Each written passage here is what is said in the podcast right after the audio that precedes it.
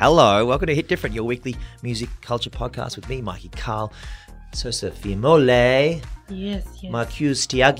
Hello. Hey, Never heard it like that before. It's Neither have I. exotic. coming up in this episode, what's happened in the first six months of the year? It's a bit of a check in. The three of us all together, special episode. You'll be like, what is happening? Three of my favorite people in my ears. Ah. That's how it's going to go down. Here's the theme song.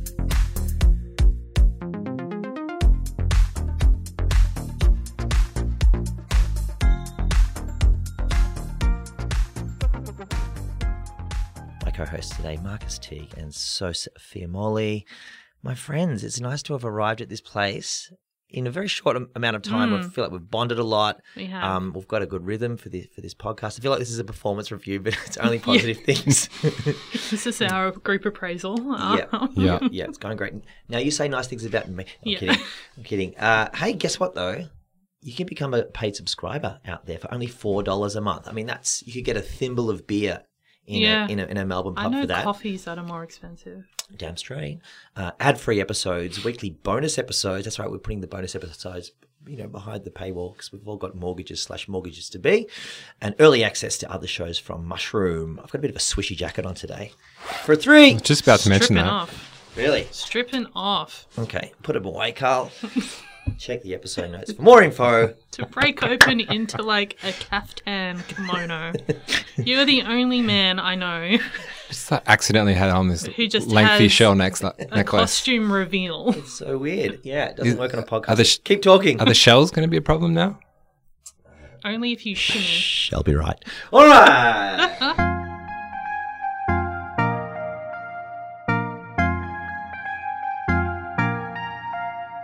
Hit different. We have arrived, as I said, six months in. Let's, you know, pull up to the bumper, baby, and work out what the fuck's going on. Start off with a positive story. And that, my friends, is what the Avalanches have provided during lockdown, uh, coming out and doing a show at the Sidney Myer Music Bowl. Before we go into sort of that part, I'm a, I really, really, you know, I've been an Avalanches fan for a long time. To think that there's almost Avalanches saturation now in the media slash, you know, the information and the songs we've been getting for them. They put out seven singles from We Will Always Love You before they actually released the record. Only a few short years ago, that would have been unthinkable. If you if you'd d- done a book on that, like you know, that'd be a hundred to one chance, wouldn't it? So for them to come through for us so strongly, I was just saying to you guys um, during lockdown, I had a big old ball when BAWL when they did the the Melbourne Food and Wine Festival show with Ben Shuri. It was just a DJ set. It went for an hour, maybe just over. And uh, these tears came out of nowhere for me. It was a different kind of. I cry a lot at shows, a little tears of joy. Just sort of like my girlfriend at Meredith on 11 a.m. on a Sunday morning watching Oscar and Martin. She's like, "Okay, I'm just going to be over here." You're right. Wee- wee- You're weepy right. boy. Okay. okay. So you were crying because this would have been a live stream, right? This was right in the thick of it. So Right in the thick of it. Crying at home. Yeah, and I was dancing with my daughter Juno and my lovely wife Kasha, and we're dancing, and then just the giving and like everything that just was, was shown. Like it started off with Tony Di Blasi, um, in having a facial, like this, and then he do- was doing his dad. He's like, "Oh, sorry, darlings, you caught me." Like it came out of nowhere. it didn't really land, but it, it did, you know, because it was just so funny and weird, and no one saw it coming. Yeah. They had this amazing, amazing uh, acknowledgement of country, and also welcome, proper welcome to country during it as well, which is incredibly resonant. And then they went into this, you know, playing like Carly Simon and debuting a track and holding up these like badly fonted sign saying new track like hey new avalanches and meanwhile you know on the group chat with my friends we're all we're all separate but having this intense energy together even on the youtube uh, uh, youtube stream there was heaps of chat and people were like where's kick-ons and Mm. it just was an amazing and I, I didn't know i needed such a cry and such an outlet such an exfoliation of the soul And who knew it, it would have been them to do it? yeah You know? yeah. So, and it's just because it was just all love and it Yeah. all sort of came from this great place. Fast forward to the Sidney Myer Music Bowl show, managed to get some nice tickets because I was reviewing for the Age. So I was sort of out of the, the pens and more towards the front In the bowl. uh, in the bowl, Sidney Myer Music Bowl. Mm. And they came out and from the from the get go, you just knew you were in very good hands. And the, they played, uh, you know, the vocals they played as well. They put in Freddie Mercury. They started off with Jim Morrison, the end from the Doors, and put in um, some Beach Boys as well as Cola Boyy as well as you know Flaming Lips, Wayne Coyne. All these voices are swimming through, and the whole sort of ethos of that album is how these voices are all out there. Beyonce, John Lennon, they're all in the ether, they're all in the cosmos, and they're kind of you know where where they're a part of us, but they're also going to be around forever. And just this whole thing, the love between the two of them on stage as well. The sound system was just fuck off amazing. Everyone was on the same page, Mm. just throwing. that. I've never seen a more a happier kind of release from a crowd in all the gigs I've ever been to. It's an absolute. We are emancipated from this lockdown, Sure. you know. And apologies to to listeners who are still in lockdown. We we certainly feel for you. It was just that's to me that's the, been the most satisfying and it's a rare live gig uh, moment from Mm. this year. Would you say that hit different? It it smacked me upside the head, bitch. But it's been cool for the Avalanches. Like, I really feel like this has been almost like a victory lap for them, Mm. which is weird because when an album like that ca- came out, automatically you think, okay, this would be a record that would translate really well to the live space. And then, of course, they weren't able to do anything with it except for a couple of shows here and there. But the shows that they have done have been huge. I know at the end of this month they're doing the uh, the Illuminate yeah, Adelaide Uh, Symphony Orchestra. concert in Adelaide with the symphony celebrating since I left you. So Mm. having that important anniversary of that Yep. defining record sort of running alongside Mm. what is another career moment for them, that doesn't happen too often. No, And that's if- a good point. And of course, it came at such a good time to have such joyous Mm. music. hmm Like it's it, it, coming after the year that we had last year, when everything was doom and gloom. It was so exciting to have almost you know the ushers kind of come and go. You know, we're ready to go now, and and have a little have a little feel good moment and a, bit of a party. It, it was like they were sort of like looking out for us in that way or something. Like that's that's how that album hit at that Yeah. moment. Yeah. Um, The song "Running Red Lights." I've spoken Mm. with several friends that that was their lockdown anthem, the thing that got them through. yeah, you know, Rivers from Weezer, who literally sent them via his assistant a um a folder of all the things that he'd been saying that he was willing to sing, and they Mm. chose two as one. You pay for the Rivers would be happy to sing "Running Red Lights." California is the place to be. What does he think? California. What does he sing? Is some weird lines on that- California that is all right with me. California living is all right with me. So fucking good. Um, to question question for you guys: Did you expect them to show off such amazing songwriting chops as they did? I think so, actually. Mhm. Um, sometimes I feel like when you've got so many different collaborators in the mix, it can it can kind of overwhelm, uh, overwhelm the original ideas, and Mhm. and you know maybe having too many different personalities can kind of distill the whole Oh, the whole thing. but so I feel like one well. of the yeah exactly. But I feel like what the Avalanches have been really good at doing over the yeah, over their expansive career is in the way that they write songs and particularly their arrangements.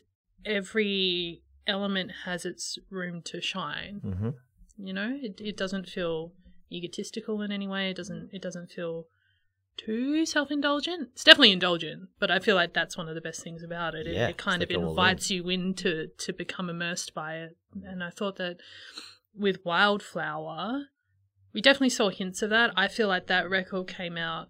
If we're talking about timing, I feel like that maybe wasn't the best Mhm. time for that record. I Mhm. personally love that record, but I feel like It's- it's it stands up so well. it's too. very slapped on. Yep. Um, I feel like it could maybe have a bit of a since I left you vibe, as in it'll it's got the potential to become uh, a, sort of a classic Australian record in time. Okay. But I feel like with this one, the response to it was super instant. You know that could, there was no build up to that. Yep. Yep. Even people who, you know, came a few generations after the first record, eh, there was that instantaneous sort of bonding with it. Yep. And I Yep. feel like that's down to how they've evolved as songwriters for sure. Absolutely.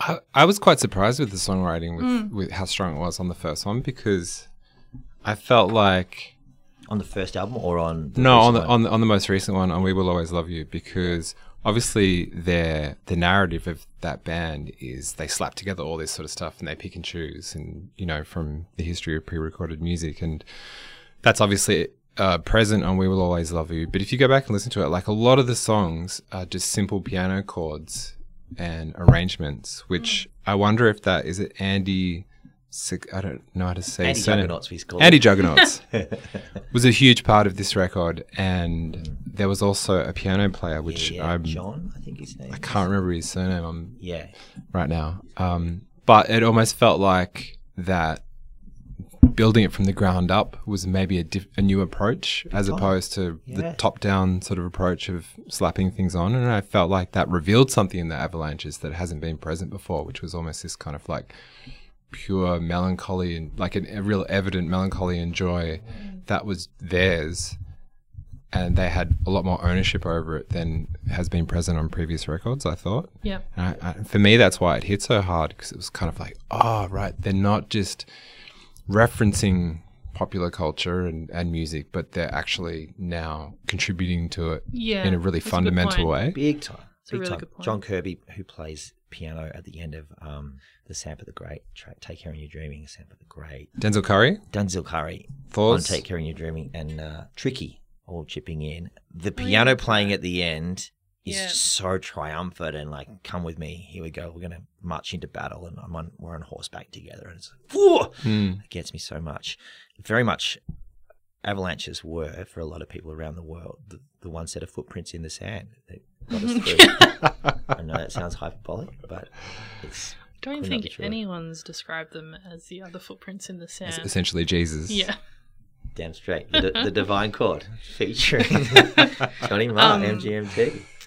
For you, Mikey, did you expect them to win the Australian Music Prize? Uh, um, as a I did not. claimer, no. No. Yes and no.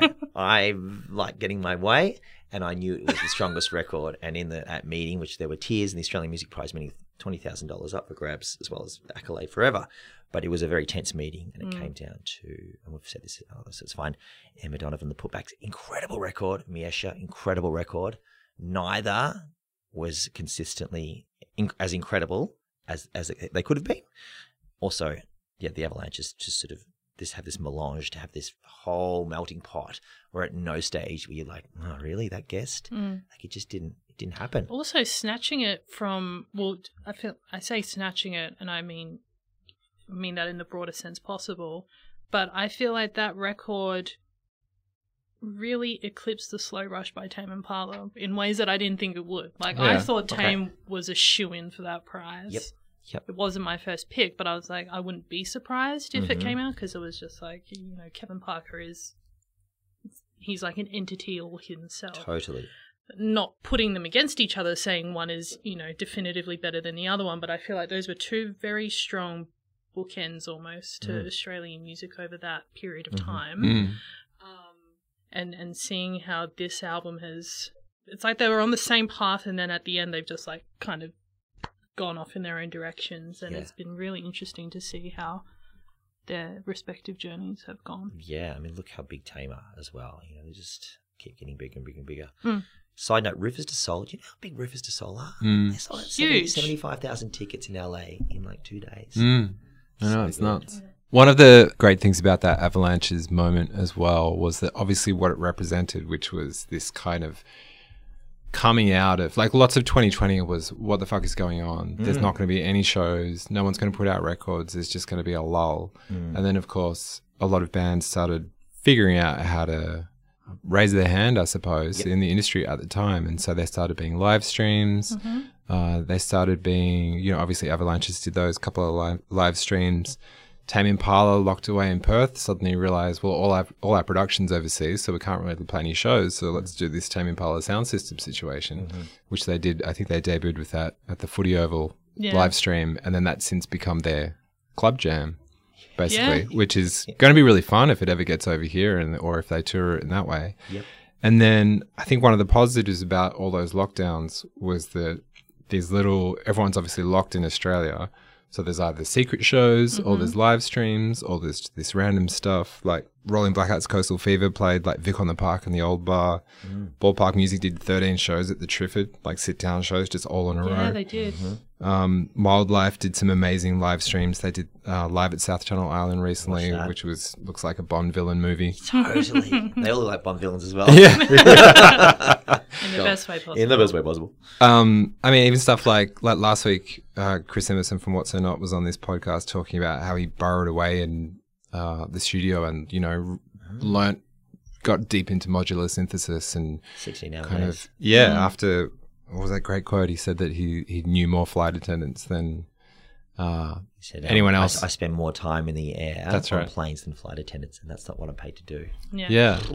So re- recalibrating it and as hard as it's been to not be able to go to shows. I mean, I, w- I went to a doom metal show on my own last week just to feel something.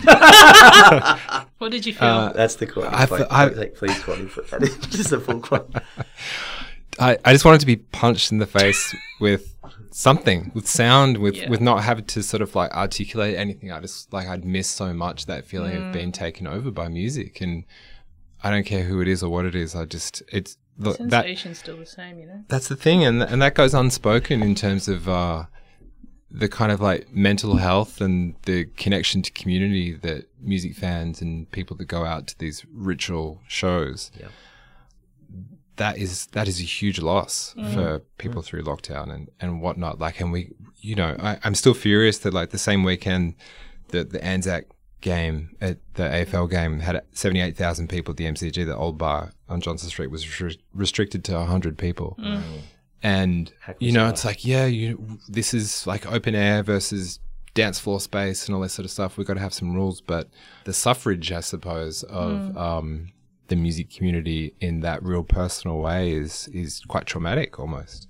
So while that has been really hard, and, and I think in a lot of ways, obviously with what's going on right now in Sydney, and we had Blues Fest fall over at the last minute, Vivid, One case. Yeah, one case in Byron, and All the more. I know the Yeah, night before. brutal. Well, the night it was there was one night there, wasn't there? Yeah. Vivid's up on the ropes now. Vivid's on the ropes potentially with new lockdowns. We had stuff like Meredith Laneway and Golden Plains not go ahead. We had Laneway won't go um, ahead next year either. Laneway not going ahead next year. You heard it here first. Um, This guy's getting it. so much in flux. Like I was talking to a, a band booker earlier in the year for one of the big festivals, and they're just like, no one wants to take that chance to to put something ahead. And either the festival falls over and you lose a lot of cash, or you become responsible for a super spreader event, and you become a you know pariah in the And then that kind the of industry. validates the opinions of everyone else who Totally. you know believes that music mm. events are you know breeding grounds. Yeah. So while that's all been really hard, as an Australian music fan, and especially a lover of, of Australian music, it has been rewarding to see how some of these, how other bands are getting through and what they're giving us with either these small little shows or live streams mm. or new records that are com- going to come out. Like that real focus on Australian music is really enjoyable right I now. agree with that. I mm. feel like, especially with the larger Australian bands who have come home because they could foresee that it was going to be a long game situation, they wanted to get out of Dodge. Um, it's been cool to see them again recalibrating, but also sort of reconnecting with their local scene again after probably many years away and, and sort of reintegrating and working with more, I guess, local artists and producers. And from that, we've seen some really cool new collaborations coming out. Or, you know, artists who had maybe gotten stuck in Melbourne who don't live here normally, or they've, you know, gone to Sydney and they've kind of made a new home for themselves in other, in other cities and they're working with different artists there. You know, I feel like there is a renewed focus on uh, local community and also creating local art that isn't necessarily for the purposes of global streams or global Mm. touring or you know what I mean? It's Mm. it's really interesting. When I was in Perth in March for the WAMFest and WA Music Week, it's the first time I'd ever been there. It was kind of the similar thing to you going to a doom metal show. Like I was just putting myself in venues I had not because I've never been to Perth Mm. going to venues I'd never been to before but had only heard about or seen on gig listings. Not knowing many of the bands, but it was like I felt like it was doing my first BIGSOUND all over again, or doing my first big showcase festival where you want to be at seven different venues at the same time and you're running Mm. to catch different bands, except I had no idea who most of the artists were. So I'm like, oh, wow, okay. I'm experiencing it all for the first time, and I realized how long it had been since I'd had that. Mm. And as a music writer, I feel like it's it's very easy to become jaded and to feel like you've seen so many bands who are derivative of so many different sounds. But when you know you're in that position where you haven't been able to to kind of be bitter and jaded, and you see uh, you have that sensation go through you for the first time in a very long time, it, it sort of reawakens you a bit. Mm. Some DJs as well came and just stayed. So Marcellus Pittman Mm. for Crown Ruler, Ben UFO as well. They just stayed and kept touring around Australia. And hey, you can see me again next week. You can see Ben UFO play at Sub Club. I didn't go, but I had the option. Could I was- have. I was actually at a do metal show with Marcus. Marcus listeners um, put into our hit different WhatsApp chat about nine thirty on a Friday night. to fix it. Hey everybody, any any hot shows tonight? A- anything going on? and none of us responded. Unfortunately, I had a quick look and I was busy doing something. I think that um, was my graveyard shift, so I'm like, well, I'm Oh, stuck like- in this studio. I had, I had such a great time. That's So glad you went. that's that's the secret. What secret. venue did you go to? It was just down at the old bar. Oh, And it was yeah, it was. But you know, the fun thing about doom metal bands is you can't read the font anyway, so who knows It's who was playing. but Quote. j- one of the, you know, the the secret of going to gigs is that they're actually way more enjoyable on your own most of the time Oh, because you can love it. Great subsume into this scene or place or be Mhm. anonymous and almost hear it or experience it as and if you need A to new- ghost, you can Yeah. do it successfully. Yep. exactly. And you're not checking with somebody. Mm-mm. How's this going? Comedy as well. Comedy is the worst to see with someone. Slash the best. It can be amazing. But if I, I remember taking to, uh, an ex girlfriend to a Fiona Scott Norman show, and she just fucking hated it. Mm. And I'm there going, "Oh, it's very-" and you could just her whole energy was just like, I'm not into this. Mm. Um, I, I remember going to this as a weird story, real quick. to Tell you, I went to a comedy festival show on a date with this girl I barely even met, and her laugh was so bad that another girl on on the date with someone else, I was we started talking about how bad my date's laugh was, and like, I'm, I'm My so, God. I'm so sorry you have to hear this. It's- I'm surprised when I took her to see Roisin Murphy Mm. um, at Billboard, and uh, look, the night ended very well. That's all I'll say. Hey, Heyo! Let's talk about something else very shortly. Much heavier subject material. Strap in, people.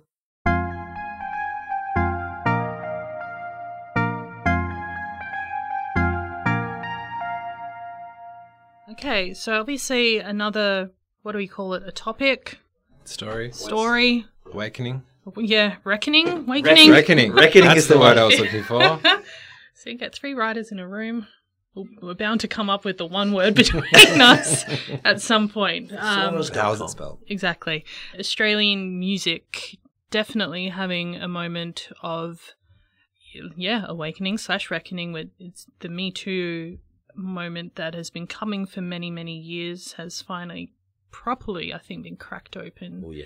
uh, just throughout this year in particular. We've seen some of the biggest, I guess, music bodies in the country now have become exposed, the flaws in the system. So Sony obviously has been the, the big the big name that's been thrown into the fire, as it were. Uh, we've seen, you know, artists like Jaguar Jonze, other local artists early on uh, coming forward with their stories of, you know, some really horrific cases of workplace bullying, assault, um, but also just the general mistreatment of of women. Uh, in particular, in the music scene, um, and then from that, we've seen it graduate to the emergence of things like Beneath the Glass Ceiling, who've just been fucking dropping bombs left, right, and center Mm. Yep. uh, incredibly.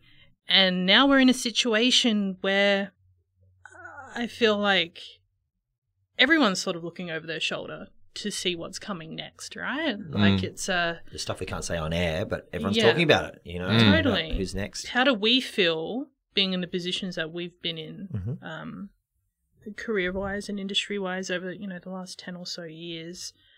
You know, we've we've heard whisperings of these individuals and their behavior here or there. Um, but how's it affected you guys, knowing that this stuff has been happening, but you know maybe not feeling comfortable to talk about it, not feeling like there's that protective sort of network in place too.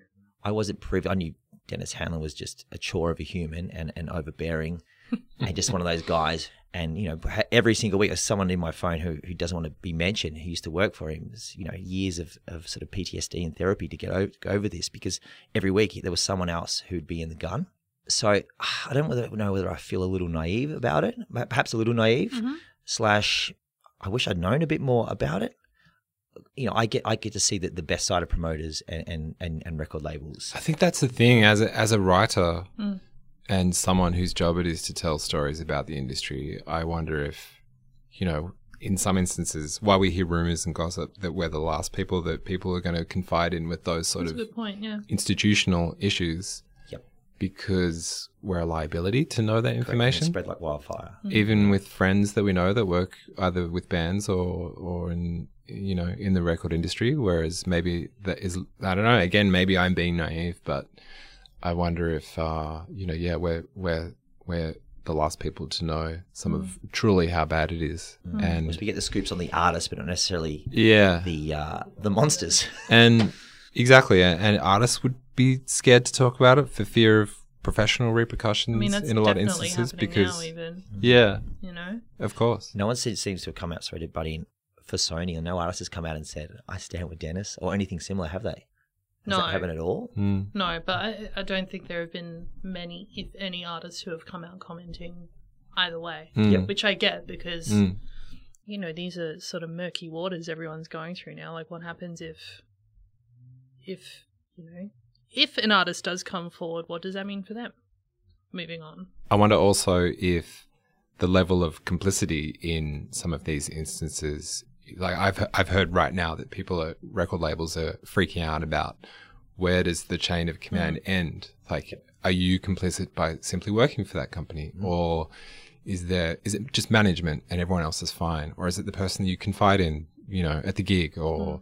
hearing stories of an artist's experience and not doing anything because I don't know, you're an intern or something like that. Does that make you complicit? Hmm. That that there must be like a lot of chaos going on behind the scenes there. I remember a girl working for Sony a few years ago who I, I won't mention her by name. She'd only just started, and within a month, she was sending these panicky emails to us. Can you change these two lines in the story? Mm. Can we get this uh, a, a correction on here? And, and it was the most. You're reading this, going, "What? That's nothing. Like Mm. no one's done anything wrong. Why are you spending your energy on it?" And she just was, you could see her sweating bullets. I was like, mm. "Oh, this is a bad culture." And I I guess that's when we as writers start to get it. Yep. In or get how horrific the fallout can be from what we see as pretty dumb, inconsequential stuff. As a writer who is often trying to get scoops and Yep. Mm. you know whatnot, all all that sort of stuff that maybe gives you a little bit more sympathy for the people delivering the message or not mm. or not delivering the message sometimes. Mm-hmm. sorry, just in recent months, you know, I've I've been asked to comment on a lot of the stuff that's been happening, and to to an extent, I've felt really uncomfortable with it because a, it's like it's not really my story to tell Mm. because I've never worked at that label in particular. However, I feel like it's it's been an interesting position for me to be in over the last couple of years, doing, you know, having a lot of other freelance sort of lanes going around. Um, I feel like in some senses, particularly when it's come to being at different music conferences or events, um, you can really tell who the people are who have forgotten that you're an actually a writer or who haven't even factored you into being important enough to warrant being acknowledged. Mm. You're a bit under the radar too. I like that fact. I'm that low key. Yeah, yeah. I'm low key. So like you see things and then when all of this stuff is coming out, it's just like, okay, well, that makes total sense as to why this person was freaking out so much at this event, or that makes total sense as to why this publicist was would be on the phone at like all hours of the night trying to get a Mm. line changed in a story for an artist, you know? Like all of these things start knitting together. Mm. You're like, wow, that's been going on for years. Yeah. And I can't imagine the just the built up trauma Yeah. that it would take to sort of unpack now for all of these people Yep. and to to sort of force themselves to go back down that Yeah. A lot of them signed ND. yeah NDAs a lot of them have signed NDAs So but we are starting to see a bit more of a change happening there have been um recent news reports that a lot of ex Sony employees are now considering legal action. Um, I'm not sure how that's going to, I guess, eventuate because there'd be a lot of red tape and Mhm. there's a lot happening there. Um, obviously, we've seen Aria has appointed its first female chair, which is bizarre that that's only just happened, R- regardless of if it's reactionary. The fact that you know it's it's never been anyone else is kind of mind-boggling. So that's a good change. Um, but yeah, how I know it's very dreary, but do these sorts of things make us a little optimistic? I think so for sure. Yeah, so I think we're going to pull out some more weeds as we go, and then It's a good way of looking at it. yeah, and then the garden will grow again. It's like it's like any relationship. I remember this celebrant saying, you know, it's like relationships like a garden. You need to pull out the weeds early, otherwise they're going to choke all the flowers and everything else around it. And that's obviously what's happened. It's pretty cool. And then now what we're going to have, it's not going to be all sunshine, lollipop, and rainbows, Mm-mm. but people are going to be on their guard, and people are going to be, you know, really uh, have pulled their socks up. And I've got to mention Michael Gudinski, like leading the way forward in so many ways. You know, a hard nosed businessman, but someone that pretty much was universally loved because he always had the right idea about music first, artists first, and putting women first. He put so many women in, in, in roles, in important roles, um, a lot of which will be listening to our podcast. Hello to you all. Yeah, I think uh, we just need to follow in Gudinski's footsteps and, you know, many others that have come after him. And, Mm. you know, Regan Stark jumps to mind, Linda, people that are just like very good at their job. Totally. Hmm. Totally. More of that, please. Pump up the interview ahead. Ain't no interview. Um, if there's something we should be covering on the show, friends, hit us up. We're all on Twitter or or message Slide the, in them DMs. you know, That's what we're saying. message the Hit Different Facebook page, which uh, we should probably get active on. we just want you to be listening to this and sharing it around. I think um, look behind the scenes stuff. Our numbers are getting really good. It's a lot of people listening to this, which is super nice. Shush, Mikey. So keep touch wood. So keep uh, basically keep this going so we can headline the podcast festival. God, you can cut that out. Yeah, if you want to see um what Mikey's kimono caftan looks like in person, There's the shells. the shells, Mm. um, get your requests in, and you may have a chance to join us in our illustrious studios and see this tropical, s- Tropical gangster. I Yeah. go for. yep, in person.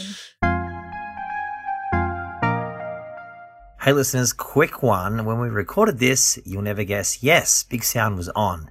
It's Monday now. Big Sound is off. I've said it before and I'll say it again. Life moves pretty fast. Yeah. Okay. Back to the show.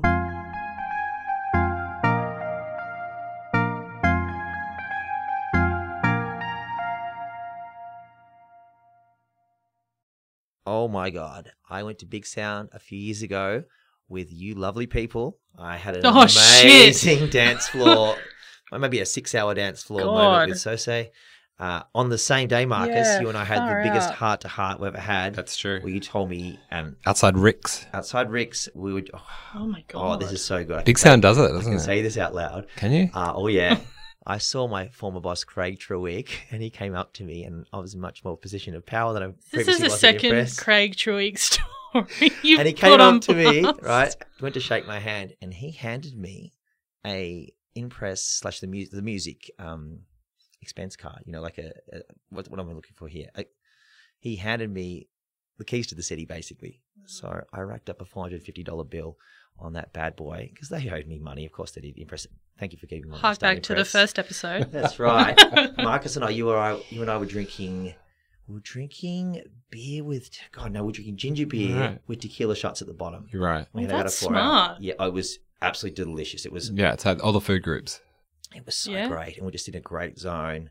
Um, you told me, Marcus, as well that day. This sort of explains part of your personality. I hope you don't mind me saying this. You lost four people very close to you before the age of twenty, which really was like, whoa. And that's why I go to do metal shows. just to feel, something. just to to feel. feel Just something. to feel something. We had a great time. Point being, Big Sound is just the ultimate school camp where running around seeing a band like Flowertruck, seeing Mere Women, seeing Olympia Slay, all of that happens. It's just That's such a good thing. Uh, so you've got So, a new uh, gig with Big Sound, correct? Yes. Um, the fine folk there have brought me on as a conference programming advisor. So I'm working with the wonderful Tom Larkin and Alethea Beatson, wonderful, wonderful First Nations uh, conference programmer, um, in kind of pulling together that side of Big Sound for this year, just making sure that you know the the right voices are amplified and all the right discussions are being made. Um, I was lucky to curate a panel last year for the virtual event, and then in 2019 I did a keynote. So it's it's nice to sort of learn a bit more about the behind the scenes kind of machinations of pulling something like this together, especially mm. now where it's. I mean, obviously the the format as it is, as with a lot of these other large scale events, is very. It has to be malleable mm. because you know, as we're seeing things kind of have to change mm. at the drop of a hat. But um, it's cool. I'm, as far as I know, the Big Sound conference and the the live showcase part of it is going ahead as planned. It'll be the first in person one since twenty yeah since twenty nineteen. mm mm-hmm. Um, so fingers crossed. But yeah, at the at the moment there might be some changes to come in terms of how it's coming to how the the final product will come together. But the the conversations we've been having have been really fruitful at the moment. Question: Are Sydney bands going to miss well, the boat a bit this year? That's you know, is, is, it, is, it, is it going to be a moment where you go, oh wow, why is it all just Melbourne and Brisbane bands? Some Adelaide. Yeah, maybe it needs to be like the football, where there's like a charter flight of just all the Sydney bands, in and a they, bubble. Yeah, yeah. And, they, and, they, go live at like some backpackers in Fortitude Valley to prepare for the big sound. all in bunks. Um, Probably not far from the truth, actually. Yeah.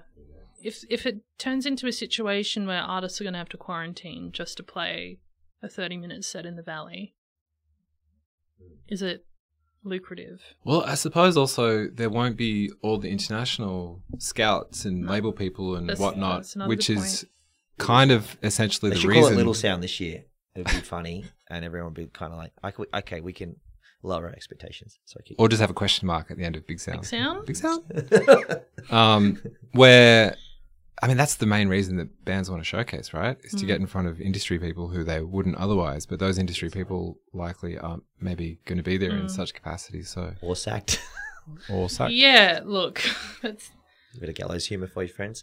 But I think that's why the the Big Sound 50 worked well last year in place of mm. having the showcases there. So it was like, okay, well, we can isolate the the, the 50 sort of emerging artists who we can foresee not benefiting more from it because every band can benefit, but you know, having that group there where it's like, all right, well, we're going to facilitate those connections and those workshops for these True. artists, mm. but also it gives industry and people who might normally just want to rock up and go see some shows. It gives them a bit more of a direction of like mm. who to look at. Mm. Um, in place of that live experience. So um, I hope something like that continues. It sort of gives it a bit more structure. Mm. Um, but yeah, I I mean I hope it can happen. Big Sound's brought a lot of a lot of memories, good, bad, and uh, you know, juicy, um, over the years. As someone who feels incredibly anxious about industry events, I was always sort of against it in mm. some portion of my brain. But going there, it was much more of a celebration than I suspected it would be mm. in both the industry and just it's such a great way to just download a lot of new bands all totally. of a sudden. But also, the last time I was there was one of the most traumatic experiences of my life because I had a really expensive pair of headphones, and I swear that the person cleaning my hotel room took them. They stole just, them. Just, I didn't take them out of the hotel room. They were suddenly Shit. gone. So anyway, I'm about to be late to get my, my flight. It's yeah. like six in the morning. I go down to reception. I'm like, I, I don't know what to do. I'm pretty sure these headphones are gone. And so this guy goes with me to the bin, which is like an enormous dumpster in the bowels of the hotel. It's still dark outside. And we've got like, we've each got a broom handle and we're like picking up these soiled plastic bags full oh, of like no. liquid and bin juice, trying to see oh. if my headphones had accidentally been put in the bin and into the dumpster. Never found them. But my lasting memory of the last time I was at Big Sound was spending half an hour going through the most rancid waste of this hotel. Bin juice. hoping to find my headphones. To no. Oh man, that blows. Anyway, that's actually nothing to do with Big Sound, but I, uh, I almost remember it fondly. I want to go back. I want to go to Big Sound I didn't too. I wonder honestly who can until send us there to do a podcast about Big Sound. Big sound. Big Sound. I did not remember that final night party until you brought that up just now, but that was probably one of the first things you and I met at Black Bear Lodge. I remember no, dancing. not Black Bear Lodge. I Woolly Mammoth. right in your face. I remember dancing like like right in your like right in your grill sauce and little Charlie from Rice is Nice. Oh yes, We just threw down. It was so That was freaking great. fun, and they had played that. Uh, all the girls standing in the line for the bathroom. that was just a PSA that night. yes, yes, yes, yes. So good. Also, um, shouts to my dad, who's a legend. Um, but my the last time I was at Big Sound, like twenty end of twenty nineteen, uh, closing night party at the then newly open Fortitude Music Hall. Mm. When, as you'd expect it, very very late, very very late, and I, I was on an early morning flight to come back to Melbourne. And my dad, who lives in Brisbane, was just like, "Well, fuck it, I'll I'll take you to the airport because like I really haven't. We didn't get a chance to to see each other much and to catch up." And I'm like, "Okay, cool, cool." So he, I remember him like messaging me, being like, "What time do we do you need to be at the airport?" And I said some time. I couldn't even remember, and he's just like, "Okay, well, there's like a lot of um, there's been a lot of strikes and a lot of roadworks heading out of the city." So everyone's needing to be there X amount of time earlier. And I was just like, don't worry about it. We got this. I'm like, come pick me up at my spot at this point. Hubris. Gets to like five o'clock in the morning. I'm still at the Fortitude Music Hall. I'm, I'm at peak Working. best life, you know? Visually did not look peak best life, but neither here or there. My dad messages me again and he's just like, oh, you know, just checking that this is the address you're at. I'm like, yep, we're staying at a apartment building around the corner from Crowbar. I'm walking back at about 5.30 in the morning. My dad has pulled up out the front of this place and he's just like, oh yeah, like, you good to go? And I was just like, um, hi dad. First of all, I'm like picking my face up off the ground and like putting it back together. And to give him his credit, he did not bring up how horrendous I looked, the fact that I had not slept, the fact that I probably looked like I was under the influence of many different things. And he drove me to the airport Good and parenting. just let me be. It's called parenting. Look it So up. shouts to him. And then washed his hands. Yeah, sent me on a plane back to Yeah. Melbourne. She'll be fine. She's She'll she's be a- fine. She's an adult. She's in the company of Last time professionals. I saw her dad. it's a pretty heavy story. Actually, yeah. Hey guys, quick question for you before we go. An album that's hit different for you this year. Australian album. The Kuchka record. Yeah, cool. uh, that came out in I want to say April earlier in the Amazing year. Amazing bangers on that. I wanted to cut through. It still doesn't cut through yet, but Mm, it feels like I can see some. There's this particular song, "No Good for You," mm. which should be soundtracking like the next Fincher film. Like, Yeah. should be the opening Mm. cut from that. She's just so smart as a songwriter. Um, and I've I, again I feel like she's been slept on a lot. Yep. Maybe kind of just put in the category of she's a great features. feature artist. yeah, yeah. So I really love that record. I wasn't expecting I wasn't expecting to, but that one that one's been a real vibe. I don't really have a full length record at the moment, but I'm still a fan of the Kino Motel stuff that they're doing. Yeah. Yeah. Uh, I I don't know. They they're Australian gothic a bit. The swivel hips is doing Swivel it doing it for me. They've got about four songs out now, which I quite like. Mm. Uh, Olympia's working on something new, I believe, which I'm looking Mhm. forward to. I've heard She's always Uh, the Liars record I'm really looking forward to, which is out August sixth. yeah, he's amazing. Hey, we'll, we'll definitely get Angus from Liars on uh, to this fine program. also the new Rüfüs Du Sol track. Yeah, I meant to play that last night. Boy, um, yeah, it's it's a big vibe, isn't it? It's a nice I love that it's not- breakbeat kind of. Yeah, I was gonna. I said to somebody today. I I love that it's not like another just straight out the gate banger from them. Yep. Like it Agreed. takes it takes a little while, but I feel like it's a great sort of reintroduction. rewarding. What about you? Butterfly Three Thousand from King Gizzard? It's very easy to you know sort of to put that. Sorry, say it again. It's very easy to go. Oh, King Gizzard, just stop it. Just let me concentrate on one record. and I feel like with this album, I've been able to do that. What are they on album fifty? Album fifty. Yep, just from since last week. Yeah, it's, there's It's so incredible. Many, Like, there's the- so many their cool. ethic is you, can, you can just swim in this record because it's all sort of uh, synthesizers and sort of polymetric jams and just really weird type signatures. Mm. Yeah, the, the whole the whole record is just a blast, and you know, Mm. it's kind of like don't think just dance records. Yeah, I love the fact that I mean, fuck again, vivid, but the fact that they had like a five night residency broken down into different modes, Mm. like an I acoustic still night. Don't, don't say talk about it in the Well, okay, I I've mean, got faith. I have crossed. faith. Um, all the whole set list, all the set lists around, and they're all different. Yeah. Like it's it's just bizarre. Again, another band who I think I saw for the first time at Big Sound Yeah, playing at the Elephant uh, outdoors. Uh, It was a back to back thing. It was King Gizzard, and then on the stage right next door to them in the garden was Remi. That was one of the first times I saw Remi, and having those Ah. two go Mm. one after the other, I was like, bloody bad. Mm. what is Yeah. happening? So, love it. yeah. Well, we've got to go, guys. We're, doom metal concert we need to get to. Yeah. God bless y'all. God bless y'all. Can do what's the reverse like throat singing? Get gadget now. That's Dr. Claw. Thanks for joining us, Marcus Teague. Thanks, Thanks for uh, oh, I got to take a photo as, as well. That's that's not pertinent to you, listeners. Looking forward to seeing you all behind the paywall and hearing your thoughts online. Big love from Hit Different. Mwah. Bye.